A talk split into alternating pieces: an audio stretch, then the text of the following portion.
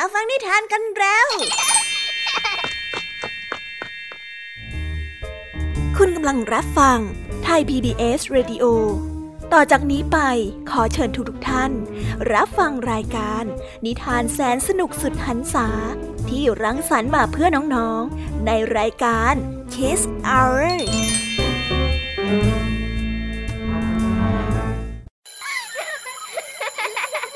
โรงเรียนเลิกแล้ว กลับบ้านพร้อมกับรายการ Kiss Hours โดยบรรยาชยโย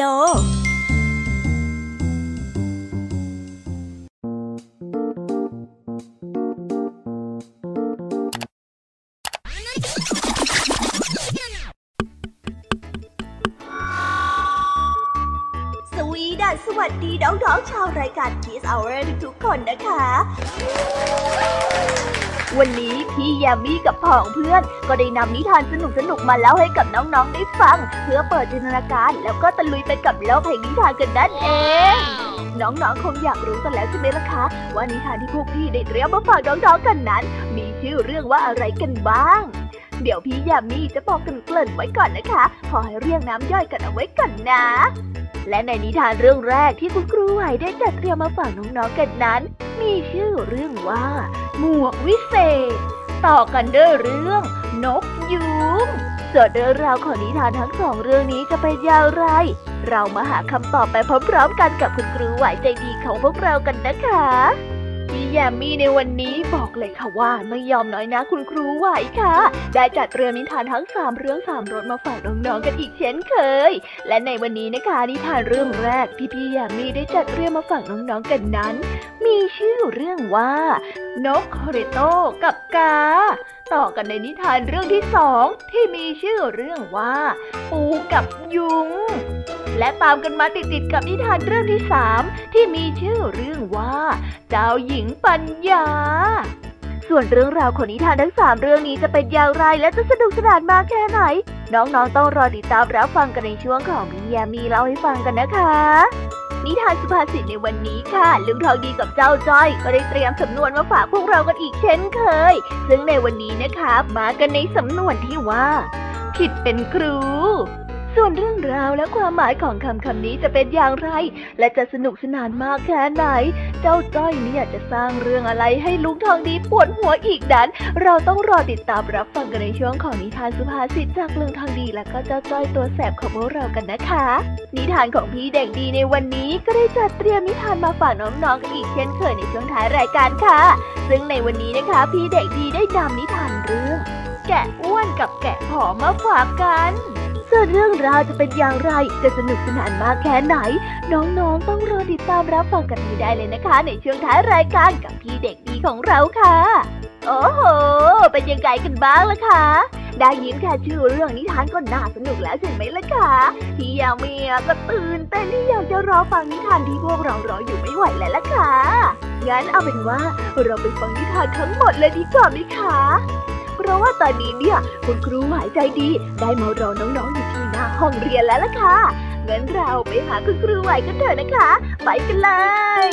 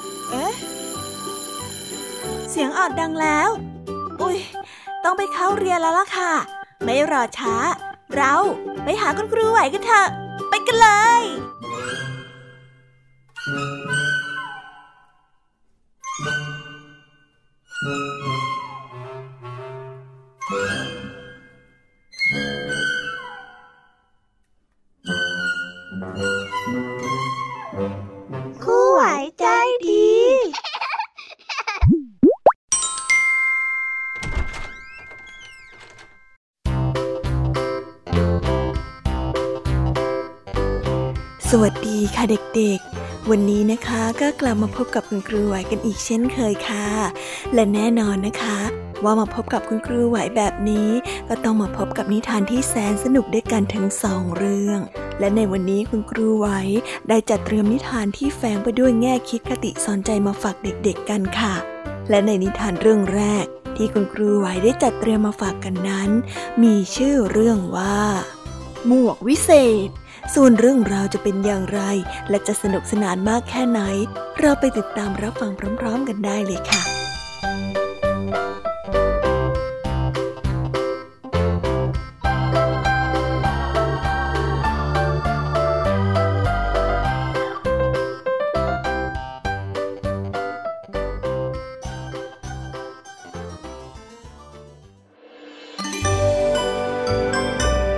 ประเพณีของบ้านเมือง มักจะเขียนชื่อบรรพบุรุษครอบครัว ติดไว้ที่ป้าย ตั้งไว้บนหิ้งที่บูชา เมื่อวันตายของบรรพบุรุษเวียนมาครบรอบหนึ่งปี ก็จะมีการเส้นสังเวยวิญญาณ จัดหาอาหารมาเลี้ยงให้ เป็นธรรมเนียมที่ปฏิบัติกันอยู่เสมอมา ชายคนหนึ่งเป็นผู้ที่มีความศรัทธาอย่างแรงกล้า มีความเคารพบรรพบุรุษของเขาเป็นอย่างมาก เขาไม่เคยจะละเลยการทำพิธีบูชาบรรพบุรุษเลย เขาได้จัดทำพิธีอย่างฟุ่มเฟือยมาก มากกว่าบรรดาเพื่อนบ้านคนอื่น ๆ ที่จัดทำเขาได้จัดหาอาหารต่างๆ มาอย่างมากมาย เช่น เนื้อ ไก่ ปลา จนแทบจะหาที่วางบนโต๊ะไม่ได้ป้ายวิญญาณของบรรพบุรุษนั้น ตั้งอยู่ตรงห้องโถงในบ้าน มีผีอยู่พวกหนึ่งได้รู้ถึงความฟุ่มเฟือยของชายคนนี้ วันหนึ่งมันคิดที่จะมากินอาหารที่เขาได้เตรียมไว้เส้นไหว้บรรพบุรุษ เจ้าผีทุกตัวจะมีหมวกวิเศษ ซึ่งเมื่อสวมแล้วก็จะหายไปจากสายตาของมนุษย์ ในวันที่เขามีการเส้นไหว้บรรพบุรุษขึ้น เจ้าผีร้ายได้สวมหมวกแล้วพากันมากินของเส้นไหว้ที่ชายคนนี้ได้จัดเตรียมเอาไว้ให้ จากวันนั้นเป็นต้นมา เมื่อชายคนนี้ได้จัดเลี้ยงบรรพบุรุษคราวใด มันก็จะมากินคราวนั้น ชายผู้นี้ไม่รู้ถึงการกระทำของผีร้าย เขากลับเป็นสุข คิดว่าบรรพบุรุษของเขาที่ตายไปแล้วได้มากินอาหารของเขาอย่างอิ่มเอมเพราะอาหารนั้นหมดเกลี้ยงทุกครั้ง เมื่อเป็นเช่นนี้ในคราวต่อมา เขาได้เพิ่มจำนวนอาหารให้มากขึ้น แต่ไม่ว่าเขาจะเพิ่มมากเท่าใด มันก็หมดไปทุกครั้ง ในที่สุดเขาก็นึกเอกใจว่าบรรพบุรุษไม่น่าจะกินจุถึงเพียงนั้น อาหารออกมากมาย จะกินเข้าไปหมดนั่นจะเป็นไปได้อย่างไร นี่จะต้องมีอะไรเล่นตลกกับเราแน่ ๆเลย เขาได้คิด ในการเส้นไหว้วิญญาณบรรพบุรุษข้าวต่อไป เขาจึงตั้งอาหารบนโต๊ะหน้าป้ายวิญญาณเหมือนอย่างที่เคยปฏิบัติมา แล้วก็ถือไม้พลองอันยาว และเข้าไปซ่อนอยู่ที่ในฉาก หลายชั่วโมงผ่านไปอย่างช้าๆมันเป็นคืนที่ตื่นเต้นมากทีเดียว ตอนนั้นอาหารได้เริ่มหายไปจากกระบะที่ตั้งอยู่บนโต๊ะ เขาได้เงี่ยหูฟังเสียงกินและเสียงดื่มที่ดังอยู่ตรงโต๊ะ และแล้วเขาได้กระโดดออกมาจากหลังฉาก หวดไม้พลองไปรอบๆโต๊ะ เจ้าพวกผีได้ตกใจที่โดนโจมตีอย่างไม่ทันตั้งตัว ต่างพากันวิ่งหนีลุกลี้ลุกลน เจ้าผีตัวหนึ่งหนีไม่พ้น ถูกพลองตีเข้าไปอย่างเต็มที่ ปลายพลองได้เฉียวหมวกวิเศษของมัน หมวกวิเศษนั้นได้หลุดออกมาจากหัว ว เขาได้นึกประหลาดใจที่เห็นหมวกสีแดงตกอยู่บนพื้น ไม่รู้ว่ามันมาจากไหน เขาได้เก็บมันขึ้นมาแล้วสวมลงบนศีรษะพลางได้ร้องออกมาว่า ขโมย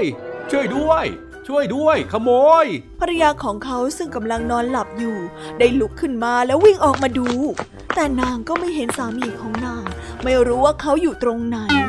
เมื่อเขาได้เห็นใบหน้าของภรรยาที่แสดงอาการงุนงงเช่นนั้น เขาได้พูดว่า เจ้าพวกผีนี่ทำหมวกสีแดงหล่นไว้นี่นะ แต่ภรรยาของเขาก็ยังมองไม่เห็นสามีอยู่นั่นเอง นางได้มองไปรอบๆห้อง สามีได้เดินเข้าไปหาภรรยา แล้วได้ถอดหมวกออก มื่อสามีของนางได้ปรากฏกายขึ้นตรงหน้าเช่นนั้น นางก็ประหลาดใจมากเลยทีเดียว ภรรยาได้มองดูหมวกสีแดงที่สามีนั้นยื่นให้ นางได้รับเอาหมวกมาสวมศีรษะของนาง ร่างของนางนั้นได้หายไปจากสายตาเลยทันที และนี่เป็นครั้งแรกที่ทั้งสองได้รู้ว่า คุณสมบัติของหมวกสีแดงใบนั้นเป็นเช่นไรนี่เป็นสิ่งประหลาดที่เราจะต้องเอาไว้ใช้ประโยชน์ในวันข้างหน้า เขาได้พูด จากวันนั้นเป็นต้นมา เขาก็มักจะสวมหมวกใบนี้ออกไปขโมยของตามบ้านเรือน เขาได้ขโมยทุกสิ่งทุกอย่างที่เขานั้นชอบ ขโมยดะไปทุกบ้านช่อง หนึ่งปีผ่านไปด้วยการปฏิบัติเช่นนี้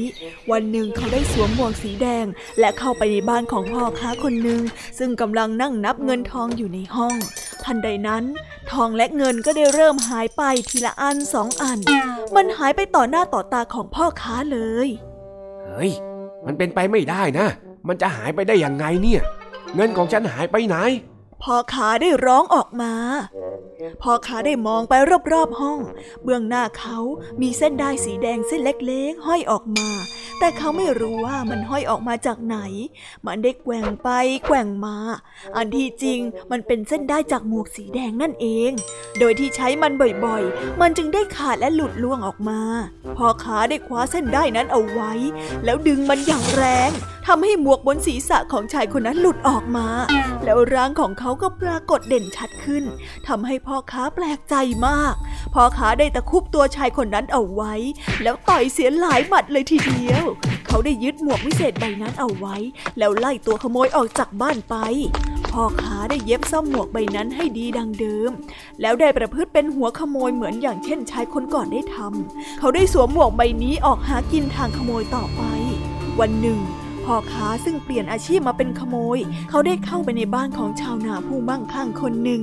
ตอนนั้นเป็นฤดูที่เก็บเกี่ยว ผู้คนกำลังนวดข้าวกันอยู่ที่ลานบ้าน พ่อค้าได้เข้าไปในบริเวณที่นวดข้าว แต่ไม่ทันได้ระวังตัว ได้ถูกไม้นวดข้าวตีเข้าไปที่หัวอย่างจัง พวกที่นวดข้าวอยู่ก็มองไม่เห็น และก็คงทำงานต่อไป พ่อค้าจึงได้ถูกไม้นวดข้าวตีอยู่หลายที ตีไปตีมา ตีจนเขานั้นหมดสติและฟุบไป ส่วนหมวกใบนั้นก็ได้ถูกเหยียบย่ำจนฉีกขาดไม่มีชิ้นดี จึงไม่มีใครนำหมวกวิเศษใบนั้นไปใช้ในทางที่ไม่ถูกต้องอีกเลย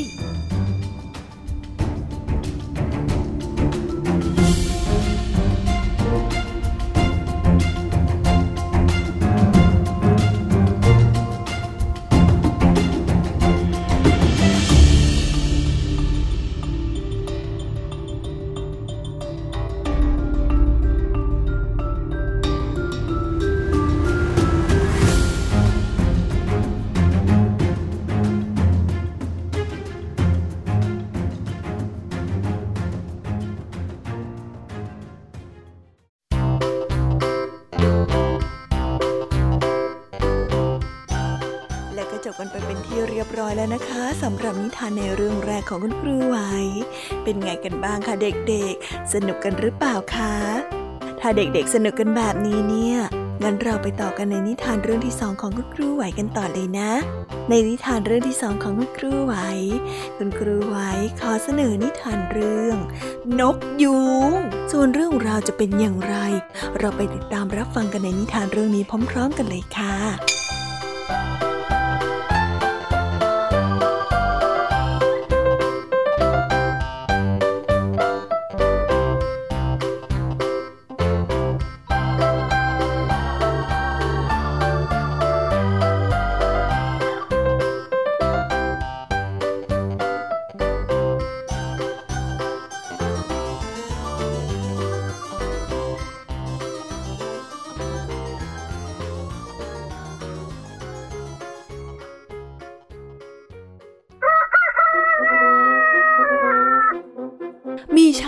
ฟืนคนหนึ่งอยู่ในป่าตามลำพัง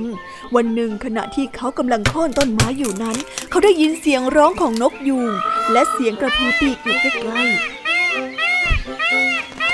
เขานึกประหลาดใจ งจะเกิดอะไรขึ้นสักอย่างหนึ่งเป็นแน่ จึงได้เดินเข้าไปดู ก็เห็นรังนกยูงพร้อมกับไข่หลายฟองอยู่ที่พุ่มไม้ งูตัวใหญ่ตัวหนึ่งกำลังขู่ฟ่อฟ่อจะทำร้ายนกยูงซึ่งพยายามปกป้องรังของมันอย่างกล้าหาญชายตัดฟืนจึงได้หยิบกิ่งไม้ขึ้นมา โบกไล่งูไปเสียให้พ้นพรางได้ร้องออกมาว่า ไปให้พ้นไป ไป นี่แน่นี่แน่ แต่งูนั้นก็ไม่ยอมขยับขยื่นดังนั้นเขาจึงได้ตีงูตัวนั้นจนเสียชีวิตไป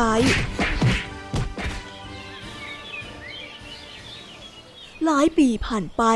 วันหนึ่ง ชายตัดฟืนได้มีธุระที่จะต้องเดินทางไกล เขาได้ออกเดินทางไปตั้งแต่เช้า จนกระทั่งเย็น เขาได้รู้สึกหิวและเหนื่อยอ่อน อยากจะหยุดพักเต็มที ครันได้มองเห็นแสงวับวับแวมแวมอยู่ในป่าเบื้องหน้า เขาจึงได้เดินตรงไป และเห็นกระท่อมหลังใหญ่หลังหนึ่ง เขารู้สึกประหลาดใจเป็นอย่างมาก ที่มาพบกระท่อมหลังงามในป่าลึกเช่นนี้ เขาไม่เคยคิดว่าจะพบมันมาก่อนเลยทีเดียว เขาได้ตัดสินใจเคาะประตู สักครู่ก็ได้มีหญิงงามคนหนึ่ง อายุประมาณ 19 ปีหรือ 20 ปี ออกมาเปิดประตูเฮ้ยฉันหิวแล้วก็เหนื่อย ฉันเดินมาทั้งวันไม่มีที่จะพักเลย ท่านจะให้ฉันพักด้วยสักคืนหนึ่งได้ไหม คนตัดฟืนได้พูดขึ้น หญิงสาวได้ตอบด้วยน้ำเสียงที่กรุณาว่า ฉันอยู่ในบ้านหลังนี้คนเดียวจ้ะ โปรดเข้ามาข้างในเถอะนางได้ต้อนรับคนตัดฟืนเข้าไปในบ้าน และได้จัดหาอาหารมาเลี้ยง คนตัดฟืนไม่ค่อยสบายใจนัก เขาไม่เข้าใจว่าทำไมหญิงสวยๆเช่นนี้ จึงได้มาอยู่ตามลำพังกลางป่า แต่เขาไม่อาจจะเดินทางต่อไปได้ ถ้าหากว่าเขาไม่เข้ามาพักในกระท่อมหลังนี้ และเขาก็หิวจึงจำเป็นต้องกินอาหารเสียก่อน มื่อเขากินอิ่มเรียบร้อยแล้ว จึงได้พูดขึ้นมาว่าทำไมหญิงสาวอายุน้อยอย่างเธอถึงมาอยู่ลำพังกลางป่าแบบนี้ได้ล่ะ ฉันกำลังคอยแก้แค้นศัตรูของฉันอยู่น่ะ หญิงสาวได้ตอบศัตรูของเธอศัตรูที่ว่านี่อยู่ที่ไหนล่ะ เขาอยู่ที่นี่แล้วล่ะ แกนั่นแหละคือศัตรูของฉัน นางได้พูด นางได้อ้าปากสีแดงออกกว้าง และหัวเราะด้วยน้ำเสียงอันดัง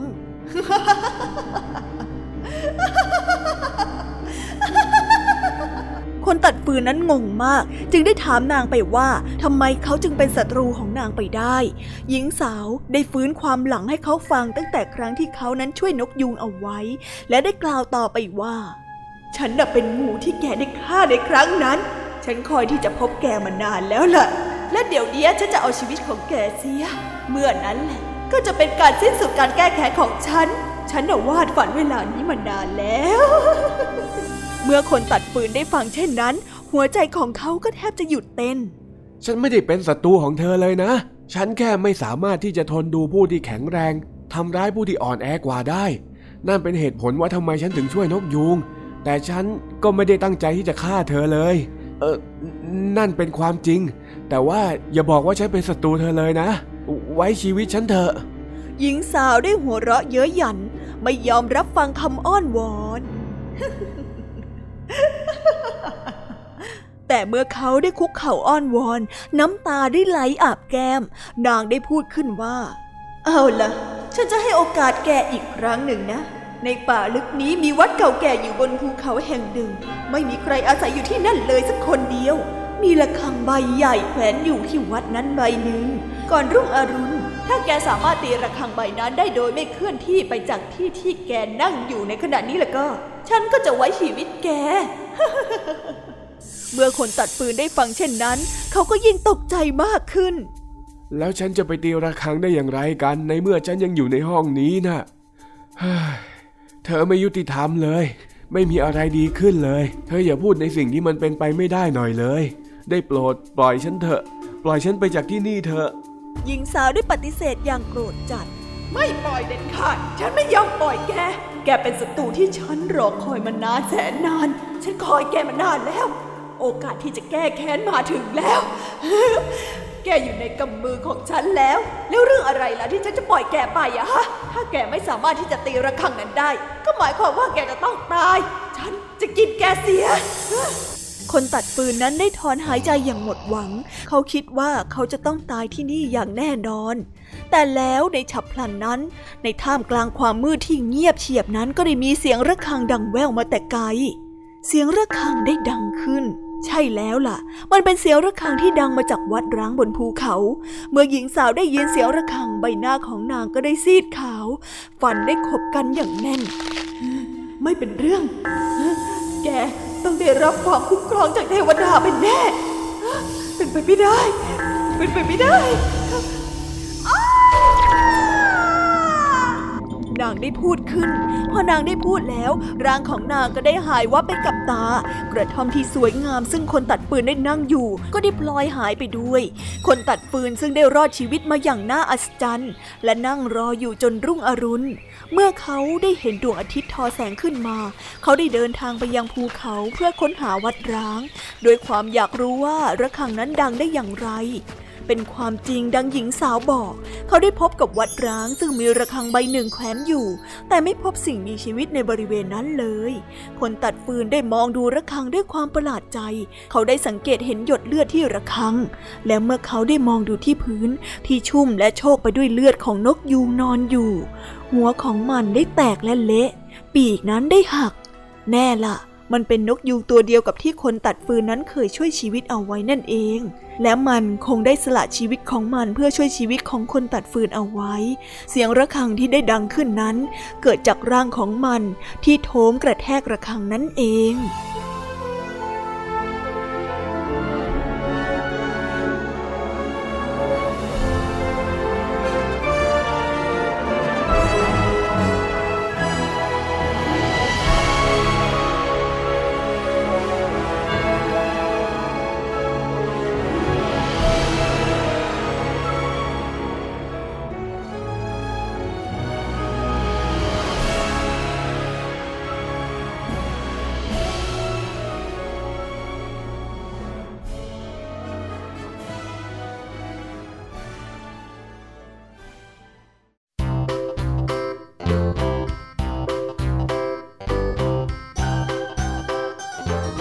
แล้วก็จบกันไปเป็นที่เรียบร้อยแล้วนะคะสำหรับนิทานทั้งสองเรื่องของคุณครูไหว เป็นยังไงกันบ้างล่ะคะเด็กๆ วันนี้เนี่ยสนุกจุใจกันหรือเปล่าเอ่ยมีเด็กๆหลายคนเลยนะคะที่ยังไม่จุใจกัน งั้นเราไปต่อกันในนิทานช่วงต่อไปกันเลยดีกว่าไหมคะเอาละค่ะ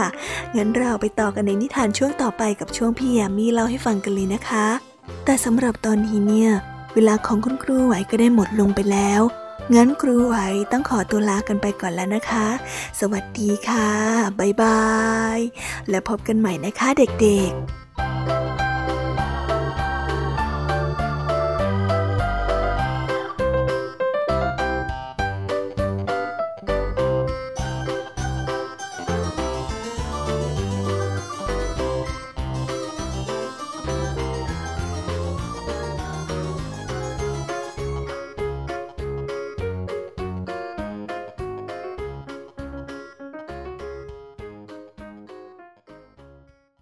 จัดใหญ่ให้เยอะ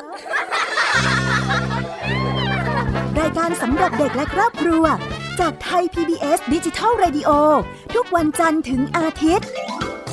จันทร์ถึงศุกร์8นาฬิกา รายการมัมแอนเมาส์16นาฬิกา รายการเสียงสนุก 17นาฬิกา รายการคิสอ้าว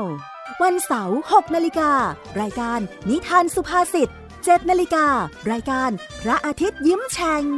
8นาฬิการายการ Kiss Rangers 17นาฬิการายการ Youth Voice วันอาทิตย์ 6นาฬิการายการนิทานคุณธรรม 7นาฬิการายการพระอาทิตย์ยิ้มแฉ่ง8นาฬิการายการท้าให้อ่าน 17นาฬิการายการเด็กรู้สู้ภัย และ 17นาฬิกา30 นาที รายการ Teen Space ส่งเสริมคุณภาพชีวิต สร้างเสริมความคิดและจินตนาการ กับไทย PBS ดิจิทัล Radio สถานีวิทยุดิจิทัล จากไทย PBS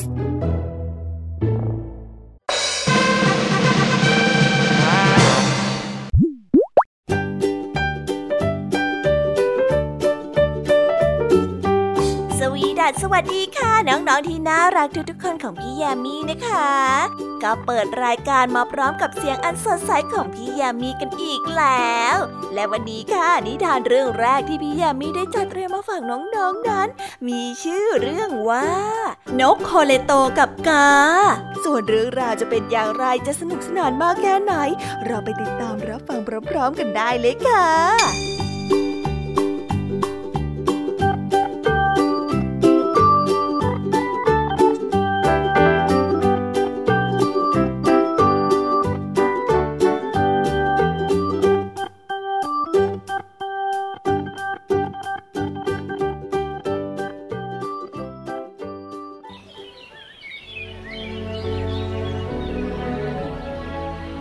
น้องๆต้องการรู้ว่า เหตุใดนกกาจึงมีสีดำ และทำไมนกโคเลโตจึงไม่มีขนบนหัว และนี่คือเรื่องราวที่เกิดขึ้นทั้งหมดค่ะ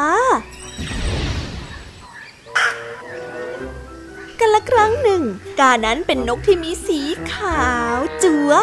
นกโคเลโตนั้นมีตัวขนาดเล็กเท่านกแก้ว และมีสีดำเหมือนอย่างที่เป็นทุกวันนี้ แต่ว่ายังไม่หัวล้านนะคะ บนหัวยังมีขนอยู่เหมือนนกตัวอื่นในวันที่อากาศหนาวและเย็นจัด กานั้นได้ขึ้นไปอยู่บนต้นไม้ แล้วได้ร้องออกมาว่า นกโคเรโตที่ตามมาได้พูดด้วยสำเนียงอันไพเราะว่า ท่านร้องเพลงเพราะอะไรอย่างนี้อะฮะ ฉันอยากหูตึงเสียจริง จะได้ไม่ได้ยินเสียงของท่านไง กาได้รู้ตัวว่าเสียงไม่เพราะ เมื่อได้ยินนกคอเลโตแดกดันเช่นนั้น จึงได้โต้ตอบกลับไปว่า ถึงเสียงฉันจะไม่หวาน แต่ตัวของฉันน่ะก็ไม่ได้เล็กอย่างแกเข้าใจไหมเฮ้ยฉันน่ะตัวเล็กก็จริง แต่ถึงกระนั้นนะนะฉันก็บินได้สูงกว่านกตัวอื่นๆ ทั่วโลกเลยล่ะแม้แต่นกอินทรีเองก็เถอะ จะต้องหลีกทางให้คนอย่างฉันนะนกคอเลโตได้ฉุนและโกรธขึ้นมาในทันที เพราะว่ามีปมเรื่องตัวเล็กอยู่แล้ว แกบ้าไปแล้วหรือแกพูดอย่างนั้นได้ยังไงอะ แกบินแข่งกับพญานกได้อย่างไรฮะ เพียงแต่ฉันน่ะแกยังสู้ไม่ได้เลย นกกาได้พูด นกคาริโตได้หัวเราะอย่างเย้ยหยัน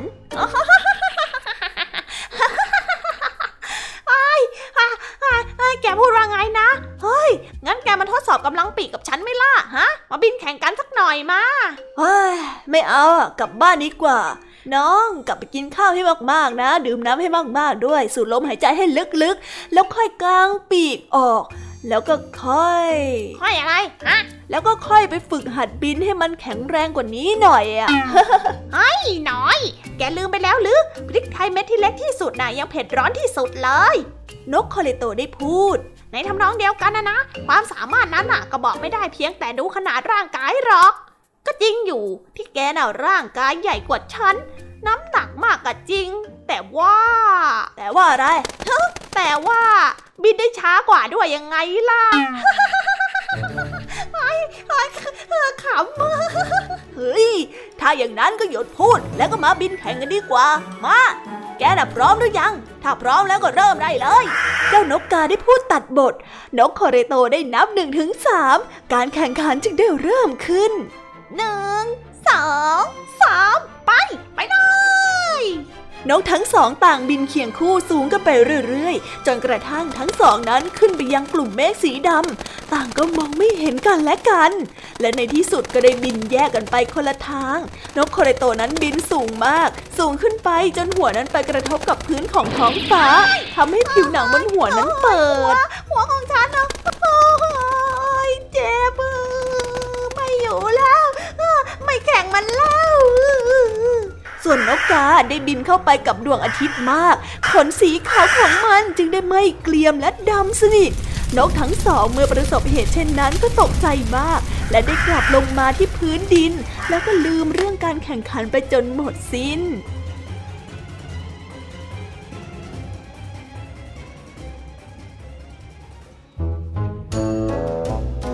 เหตุที่เกิดขึ้นในครั้งนั้น ในปัจจุบันนกโคเลโตจึงไม่มีขนบนหัว และนกกาจึงไม่มีขนสีขาวอีกเลย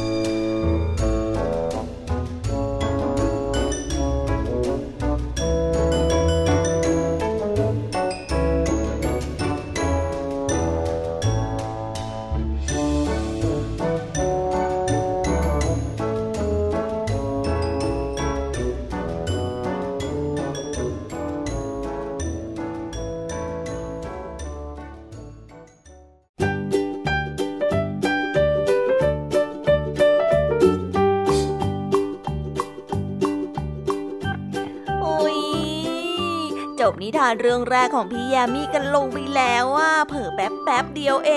ง แต่พี่ยามีรู้นะคะว่าน้องๆออย่างไม่จุใจกันอย่างแน่นอน พี่ยามีก็เลยเตรียมนิทานแนวเรื่องที่สองมาฝากเด็กๆกันค่ะ ในนิทานเรื่องที่สองนี้ มีชื่อเรื่องว่า ปูกับยุงส่วนเรื่องราวจะเป็นอย่างไร และจะสนุกสนานมากแค่ไหน เราไปรับฟังพร้อม ๆ กันได้เลยค่ะ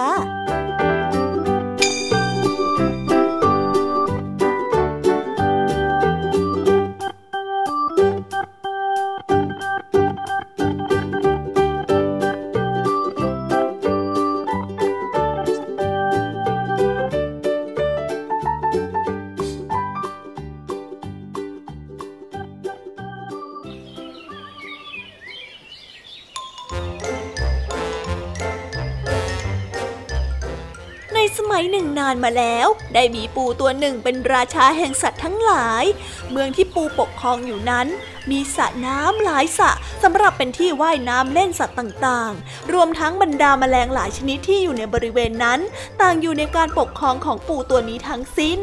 จอมปูได้วางกฎเกณฑ์กำหนดไว้ข้อหนึ่งว่า ขณะที่มันนอนหลับอยู่ บรรดาสัตว์ทั้งหลายทั้งปวงที่อยู่ในการปกครองของมัน จะต้องอยู่กันอย่างเงียบๆห้ามทำเสียงดังให้เป็นที่หนวกหูเด็ดขาดวันหนึ่ง พวกกบได้นึกขำขึ้นมา จึงได้พากันหัวเราะขึ้นด้วยเสียงอันดังลั่น จนทำให้ปู่นั้นตกใจตื่น เจ้าปู่ได้รู้สึกโกรธมาก ที่พวกกบนั้นต่างพากันละเมิดกฎที่วางเอาไว้ จึงได้เรียกพวกกบนั้นมาถามว่า นี่พวกเจ้าหัวเราะอะไรกันฮะ กบจึงได้ตอบไปว่า พวกเราหัวเราะเต่าแล้วพวกเจ้าไปหัวเราะเขาเรื่องอะไรกัน เจ้าปูได้ตะคอกถาม เอ้ย จะไม่ให้หัวเราะได้ยังไงล่ะ ก็เต่าหน้าเล่นแบกบ้านมาบนหลังอย่างเนี้ย เห็นไหมล่ะ หลังคามุงกระเบื้องด้วย พวกกบได้ตอบ เมื่อปูได้ทราบถึงสาเหตุที่พวกกบนั้นหัวเราะเช่นนั้น จึงได้เรียกเต่าเข้ามาหาแล้วถามว่า นี่เจ้าเต่า ทำไมแกถึงต้องแบกบ้านมาด้วยล่ะ ที่ข้าแบกบ้านมาด้วย ก็เพราะว่าเจ้าหิ่งห้อยมันเอาไฟติดตัวมาด้วยนะสิ ท่านเห็นเจ้าหิ่งห้อยนั่นไหมล่ะ มันมีไฟติดตัวอยู่เสมอ ฉันคิดว่ามันอาจจะมาเผาบ้านของฉันได้ ฉันก็เลยต้องแบกบ้านมาด้วย เรื่องมันก็เป็นอย่างนี้นี่แหละ เมื่อปู่ได้รับคำชี้แจงจากเต่าเช่นนั้น จึงได้เรียกหิ่งห้อยมาถามอีกว่า ว่ายังไงเจ้าหิ่งห้อยทำไมเจ้าถึงต้องพกไฟติดตัวมาด้วย ก็ยุงนะสิพวกยุงน่ะมันชอบลุมมาเล่นงานฉันเสมอ ฉันจึงเอาไฟติดที่ตัวของฉันเพื่อป้องกันไม่ให้ยุงน่ะเข้ามา เมื่อมันเข้ามา ฉันก็จะได้เห็นมันก่อนยังไงล่ะ ฟังเหตุผลของหิ่งห้อยแล้ว ก็ได้เรียกยุงเข้ามาซักถามต่อ นี่เจ้ายุง บอกมาซิว่ามันเรื่องอะไรถึงได้คอยเล่นงานหิ่งห้อยแบบนี้ ยุงไม่ได้ตอบคำถามของปู แต่ได้บินตรงรี่เข้าไปหาปู และกัดเข้าที่หน้าผากจอมปูได้ถูกยุงเล่นงานเช่นนั้นก็โกรธ จึงได้เอาก้ามนั้นทุบตียุงเสียขาดที่ ฝ่ายยุงตัวอื่นๆ เมื่อทราบข่าวว่าสหายของมันถูกปูทำร้ายถึงแก่ความตายเช่นนั้น จึงได้พากันโกรธแค้น พวกยุงไม่รอช้า ต่างพากันออกค้นหา เพื่อแก้แค้นแทนพวกมันจักรจันซึ่งเกาะอยู่บนต้นไม้ได้ทราบข่าวว่า พวกยุงนั้นกำลังออกตามหาปู จึงคิดที่จะช่วยเหลือปู จึงได้ขยับปีกเป็นสัญญาณให้ปูรู้ว่าภัยนั้นกำลังมาถึงตัวอ๋อหอยหอยแย่แล้วหอยยี่ดูสิ ยุงมาเต็มเลย ไม่ไหวแล้ว ปู่ได้ยินสัญญาณเตือนภัยจากจักรจันจึงได้ลงรูไป การหลบซ่อนของปู่ได้ล่วงรู้ไปถึงหูของยุงอย่างรวดเร็ว เมื่อพวกยุงได้รู้ว่า ปู่นั้นหลบซ่อนอยู่ในรูเล็กๆ มันจึงพากันออกค้นหาปู่ตามรูต่างๆ เป็นการใหญ่ เพราะด้วยเหตุนี้แหละ เราจึงได้เห็นว่ายุงนั้นชอบทำเสียงหึ่งหึ่งหึ่งที่หูของเรา ทั้งนี้ก็เพราะว่า ยุงมันสงสัยว่า ปู่จะหลบซ่อนอยู่ในรูหููของเรานั่นเองมีหรือเปล่าตรงนี้อะ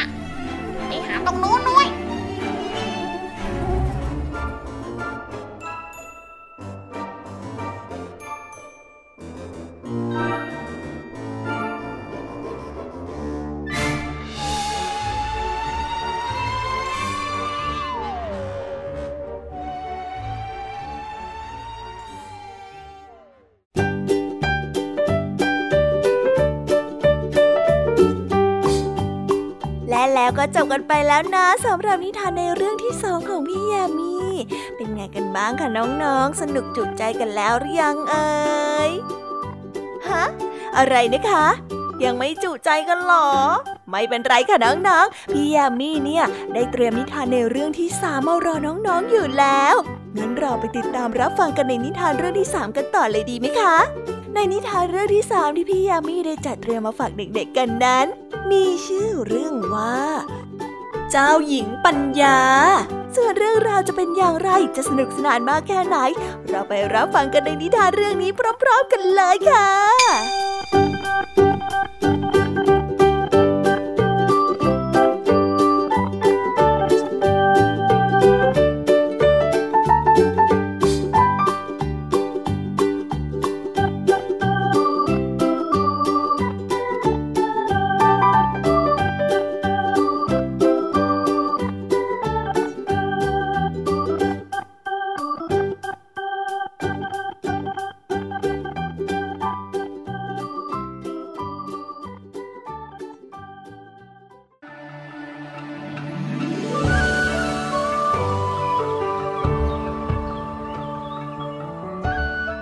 ลิวาเน่หมายถึง แสงสว่าง หล่อนนั้นเป็นคนที่สวยสมชื่อ หล่อนเป็นคนที่มีคนรู้จักตลอดทั้งหมู่บ้าน เพราะหล่อนนั้นฉลาดมาก ไม่มีปัญหาอะไรที่จะยากเกินปัญหาของเธอ เธอได้ช่วยแก้ไขปัญหาของเพื่อนบ้านมามากต่อมากแล้ว ลิวาเน่นั้นเป็นคนสมัยโบราณ ในครั้งนั้นกษัตริย์ที่ปกครองประเทศฟิลิปปินส์เป็นชาวฟิลิปปินส์เอง บิดาของลิวานเน่เป็นมหาดเล็กของพระเจ้าแผ่นดิน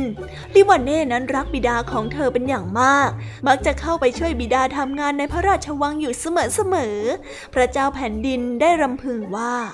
สักวันหนึ่งเถอะ ฉันจะทดสอบปัญญาของเธอให้ได้ และแล้ววันนั้นก็มาถึง เมื่อพระองค์ได้คิดปัญหาให้ลิวานเน่แก้ได้แล้ว จึงได้ตรัสเรียกมหาดเล็กให้มาพบ มหาดเล็กได้ไปหาลิวานเน่ และเขาได้บอกกับลิวานเน่ถึงคำสั่งของพระเจ้าแผ่นดิน เธอก็ได้เงียบและคิดแก้ปัญหา เพียงสองสามนาที เธอก็ได้เอาปิ่นปักผมส่งให้มหาดเล็กแล้วพูดว่า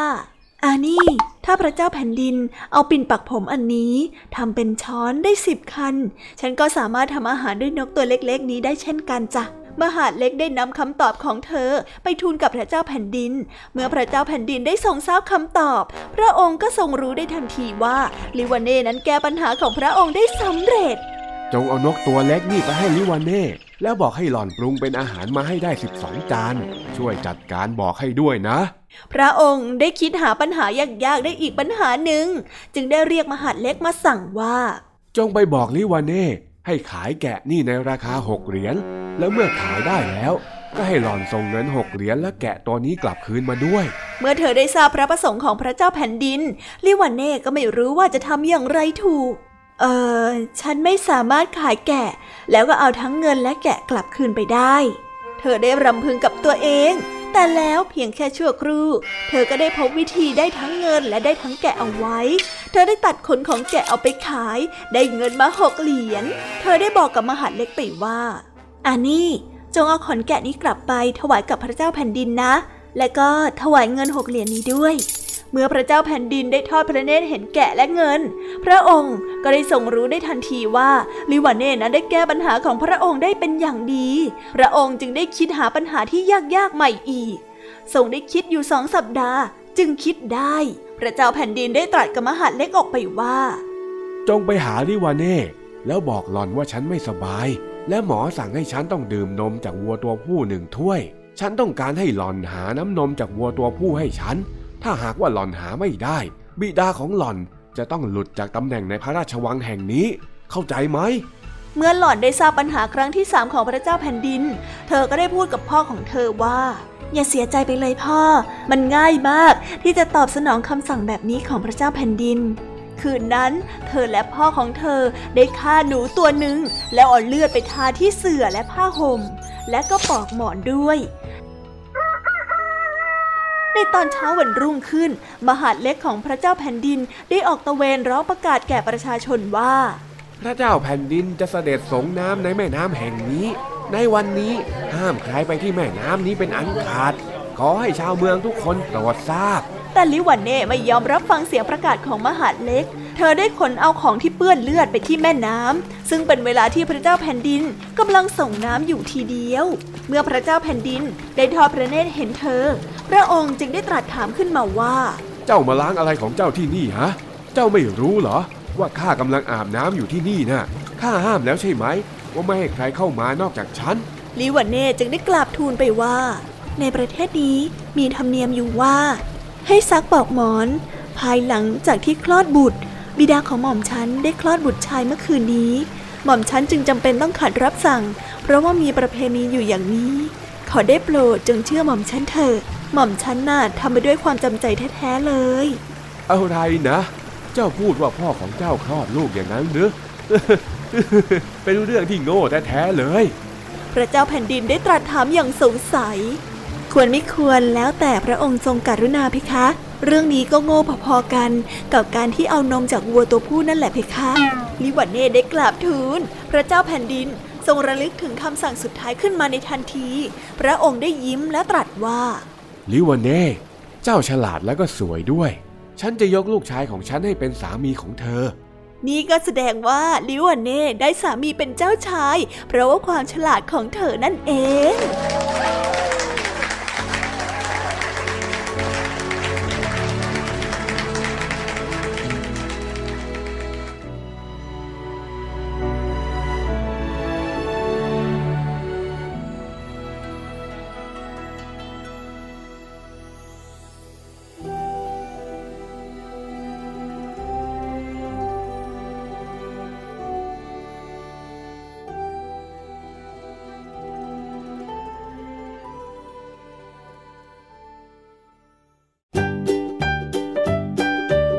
ว้าวว้าวว้า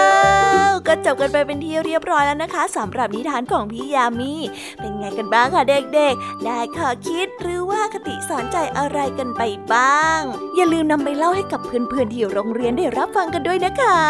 แต่สำหรับตอนนี้เนี่ยเวลาของช่วงพี่ยามีเล่าให้ฟังก็หมดลงไปแล้วล่ะค่ะ พี่ยามีก็ต้องขอส่งต่อน้องๆ ให้ไปพบกับลุงทองดีแล้วก็เจ้าจ้อยในช่วงต่อไปกันเลย เพราะว่าตอนนี้เนี่ยลุงทองดีกับเจ้าจ้อยอะบอกว่าให้ส่งน้องๆมาในช่วงต่อไปเร็ว อยากจะเล่านิทานจะแย่แล้วเอาละค่ะงั้นพี่ยามีต้องขอตัวลากันไปก่อนแล้วนะคะเดี๋ยวกลับมาพบกันใหม่บายบา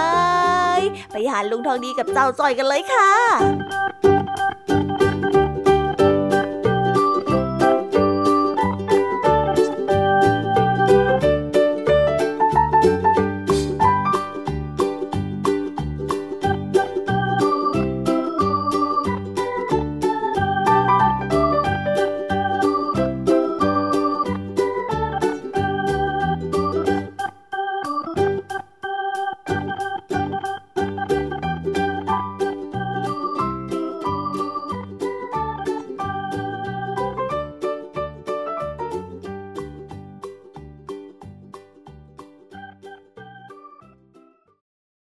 พียงแค่มีสมาร์ทโฟน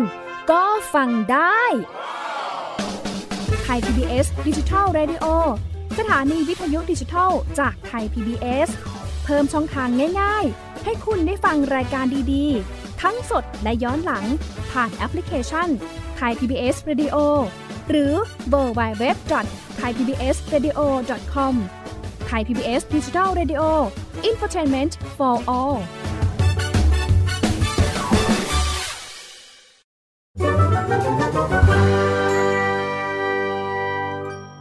นิทานสุภาษิต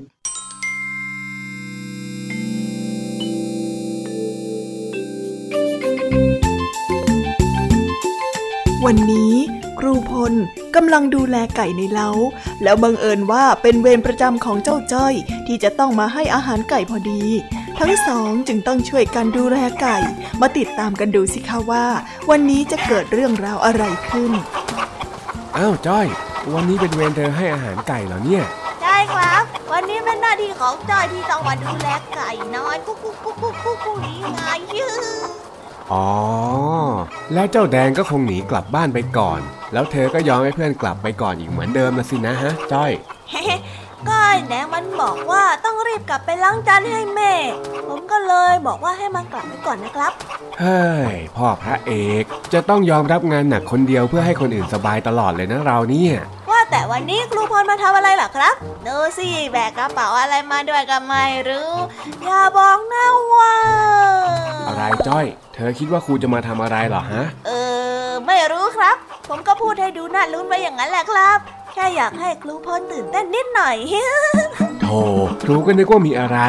นี่นี่วันนี้เนี่ยครูมาตรวจสุขภาพเจ้าไก่พวกนี้แหละ ดูสิเห็นไหมเนี่ย อุปกรณ์ครบครันเลยเนี่ยอ๋อวันนี้ครูพลมาเป็นหมอตรวจไก่นั่นเองอ่าอ่าอ่าก็ประมาณนั้นแหละ วันวันหนึ่งเนี่ยเราก็ไม่รู้ว่าไอ้เจ้าไก่พวกเนี้ยมันทำอะไรบ้างถูกไหมบางทีเนี่ย มันอาจจะไปจิกกัน หรือไปเดินล้มแล้วเป็นแผล เราก็เลยต้องมาตรวจดูเพื่อป้องกันไม่ให้มันเป็นโรค แล้วมันก็จะได้อยู่ออกไข่ให้เราไปนานๆยังไงล่ะอ๋อถ้างั้นครูพลต้องการผู้ช่วยไหมครับ ผมขออาสาเป็นผู้ช่วยหมอไก่คือพล เอ๊ะจะเรียกไงดีเนาะเอาเอามาเป็นผู้ช่วยครูก็ได้ เพราะว่าครูเนี่ยก็ไม่แน่ใจเหมือนกันว่าจะทำเองคนเดียวไหวหรือเปล่าเย้ งั้นถ้าาครูพลมีอะไรให้ผมทำบอกเลยนะครับครู ผมเนี่ยเคยช่วยลุงทองดีฉีดยาแมวมาแล้ว โอ้โห เก่งซะด้วย ได้ได้ได้ อันดับแรกเนี่ยจ้อยไปสังเกตดูไก่สิว่าตัวไหนเนี่ยน่าจะป่วยอย่างเช่น ตัวที่ดูหงอยหงอยๆไม่ค่อยจะร่าเริง พอเห็นแล้วเนี่ยก็มาบอกครูเข้าใจไหมรับทราบครับอ้ออ้ออ้อนี่ ใส่ถุงมือด้วย เราต้องรักษาความสะอาดด้วยอ๋อโอเคครับ จากนั้นทั้งครูพลและเจ้าจ้อยก็ช่วยกันตรวจสุขภาพของไก่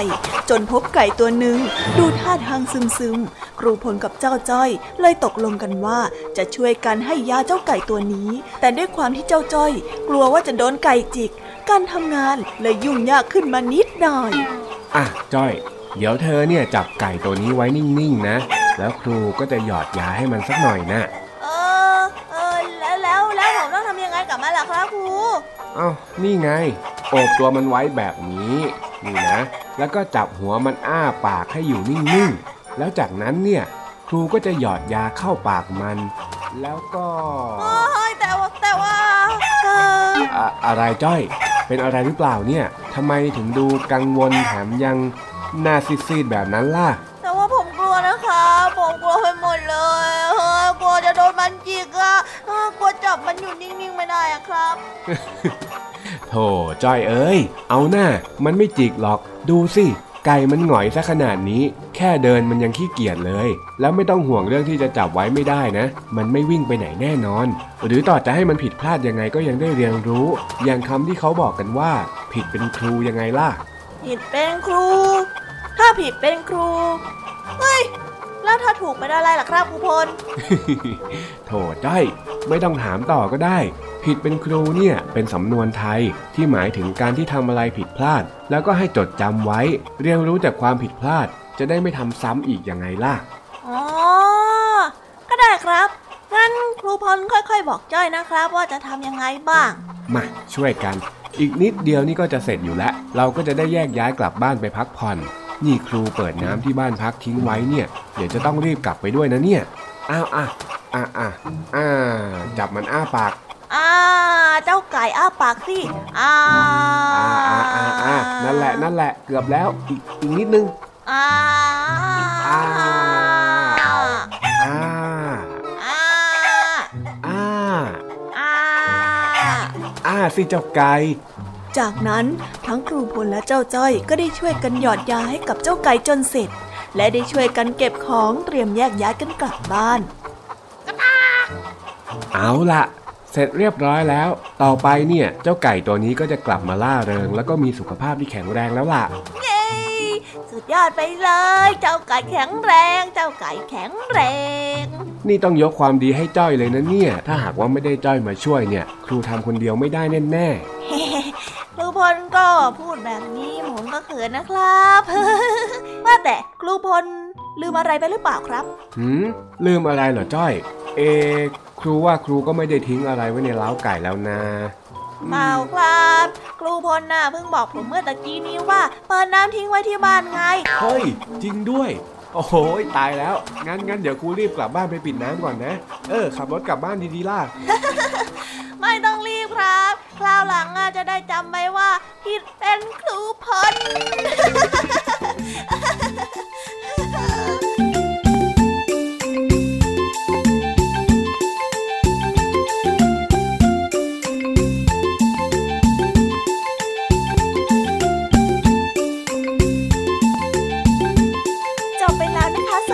าสุภาษิตสนุกสนุกจากลุงทองดี แล้วก็เจ้าจอยจอบปัญหาของเรา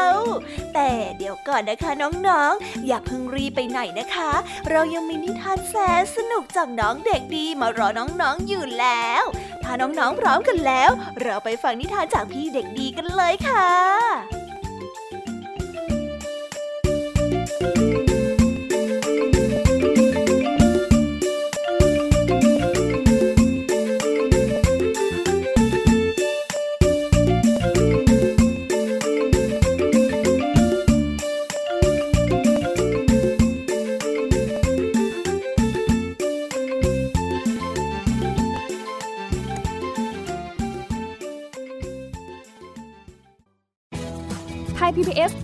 Radio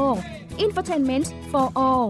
สถานีวิทยุดิจิทัล จากไทย PBS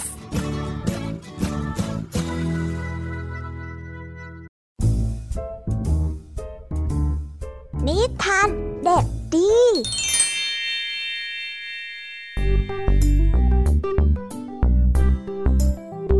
สวัสดีครับน้องๆ วันนี้ก็กลับมาพบกับพี่เด็กดีกันอีกแล้ว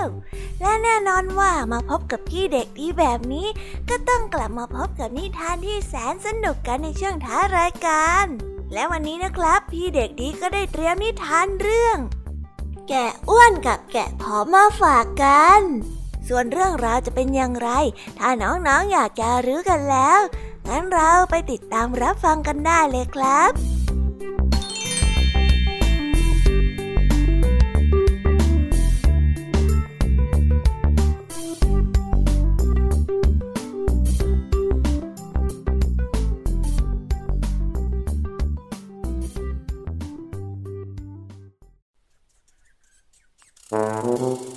ละครั้งหนึ่งนานมาแล้ว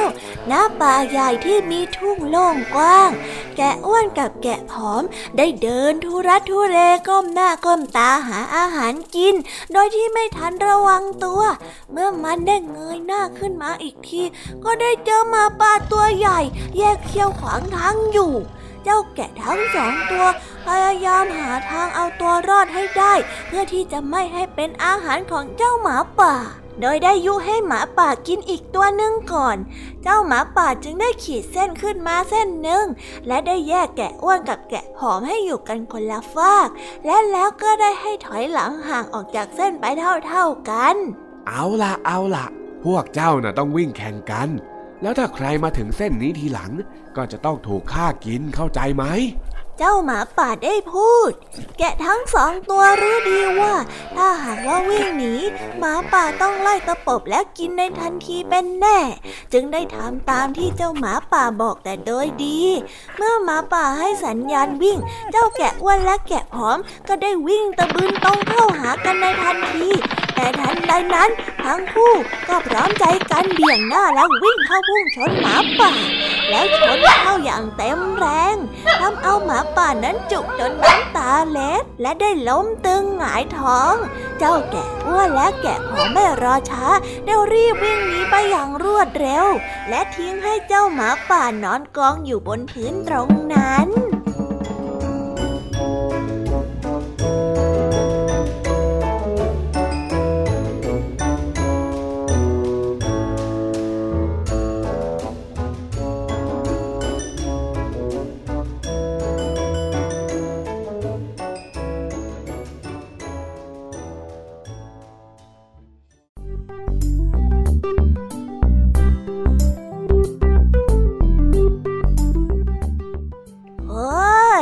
จบกันไปเป็นที่เรียบร้อยแล้วนะครับสำหรับนิทานของพี่เด็กดีในวันนี้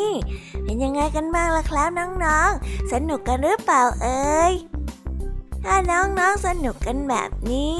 เอาไว้วันหลังพี่เด็กดีจะจัดเตรียมนิทานที่แสนสนุกแบบนี้มาฝากกันอีกนะครับ แต่สำหรับวันนี้เวลาของพี่เด็กดีก็หมดลงไปแล้ว พี่เด็กดีก็ต้องขอตัวลาน้องๆกันไปก่อน แล้วพบกันใหม่นะครับ สวัสดีครับ บ๊ายบาย เป็นเด็กดีของคุณพ่อคุณแม่นะครับ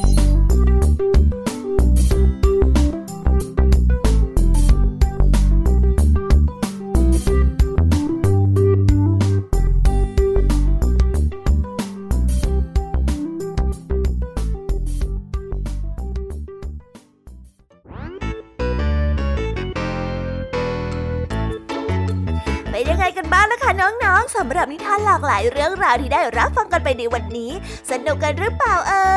ย หลากหลายเรื่องราวที่ได้นำมาเนี่ย บางเรื่องก็ให้ข้อคิดสะกิดใจ บางเรื่องก็ให้ความสนุกสนานเพลิดเพลิน แล้วแต่ว่าน้องๆเนี่ยจะเห็นความสนุกสนานในแง่มุมไหนกันบ้าง ส่วนพี่ยามีแล้วก็พ่องเพื่อนเนี่ยก็มีหน้าที่ในการนำนิทานมาส่งตรงถึงน้องๆแค่นั้นเองละค่ะ แล้ววันนี้นะคะ เราก็ฟังนิทานกันมาจนถึงเวลาที่กำลังจะหมดลงอีกแล้วอะหอย ใคร ที่ฟังไม่ทันเนี่ย หรือว่าฟังไม่ครบ ก็สามารถไปย้อนรับฟังได้ที่เว็บไซต์ไทย PBS Radio หรือที่แอปพลิเคชันไทย PBS Radio ได้นะ ถึงเวลาที่จะต้องกล่าวคำลาแล้วล่ะค่ะ พี่ยามีต้องคิดถึงน้องๆอีกแน่เลย แต่ไม่ต้องห่วงนะคะน้องๆ พี่ยามีเนี่ยขอสัญญาเลยว่า จะกลับมาพบกันใหม่พร้อมกับนิทานที่แสนสนุกแบบนี้กันอีกแน่นอนค่ะน้องๆ อย่าลืมนำข้อคิดดีๆ ที่ได้จากการรับฟังนิทานที่แสนสนุกของคุณครูไหว พี่ยามีลุงทองดีแล้วก็เจ้าจ้อย และก็นิทานจากพี่เด็กดีในวันนี้ไปใช้กันด้วยนะคะเด็กๆ เอาไว้พบกันใหม่ในวันพรุ่งนี้นะสำหรับรับวันนี้พี่ยามีต้องขอตัวลากันไปก่อนแล้วล่ะค่ะ สวัสดีค่ะ บ๊ายบายนะคะน้องๆ และพบกันใหม่ค่ะ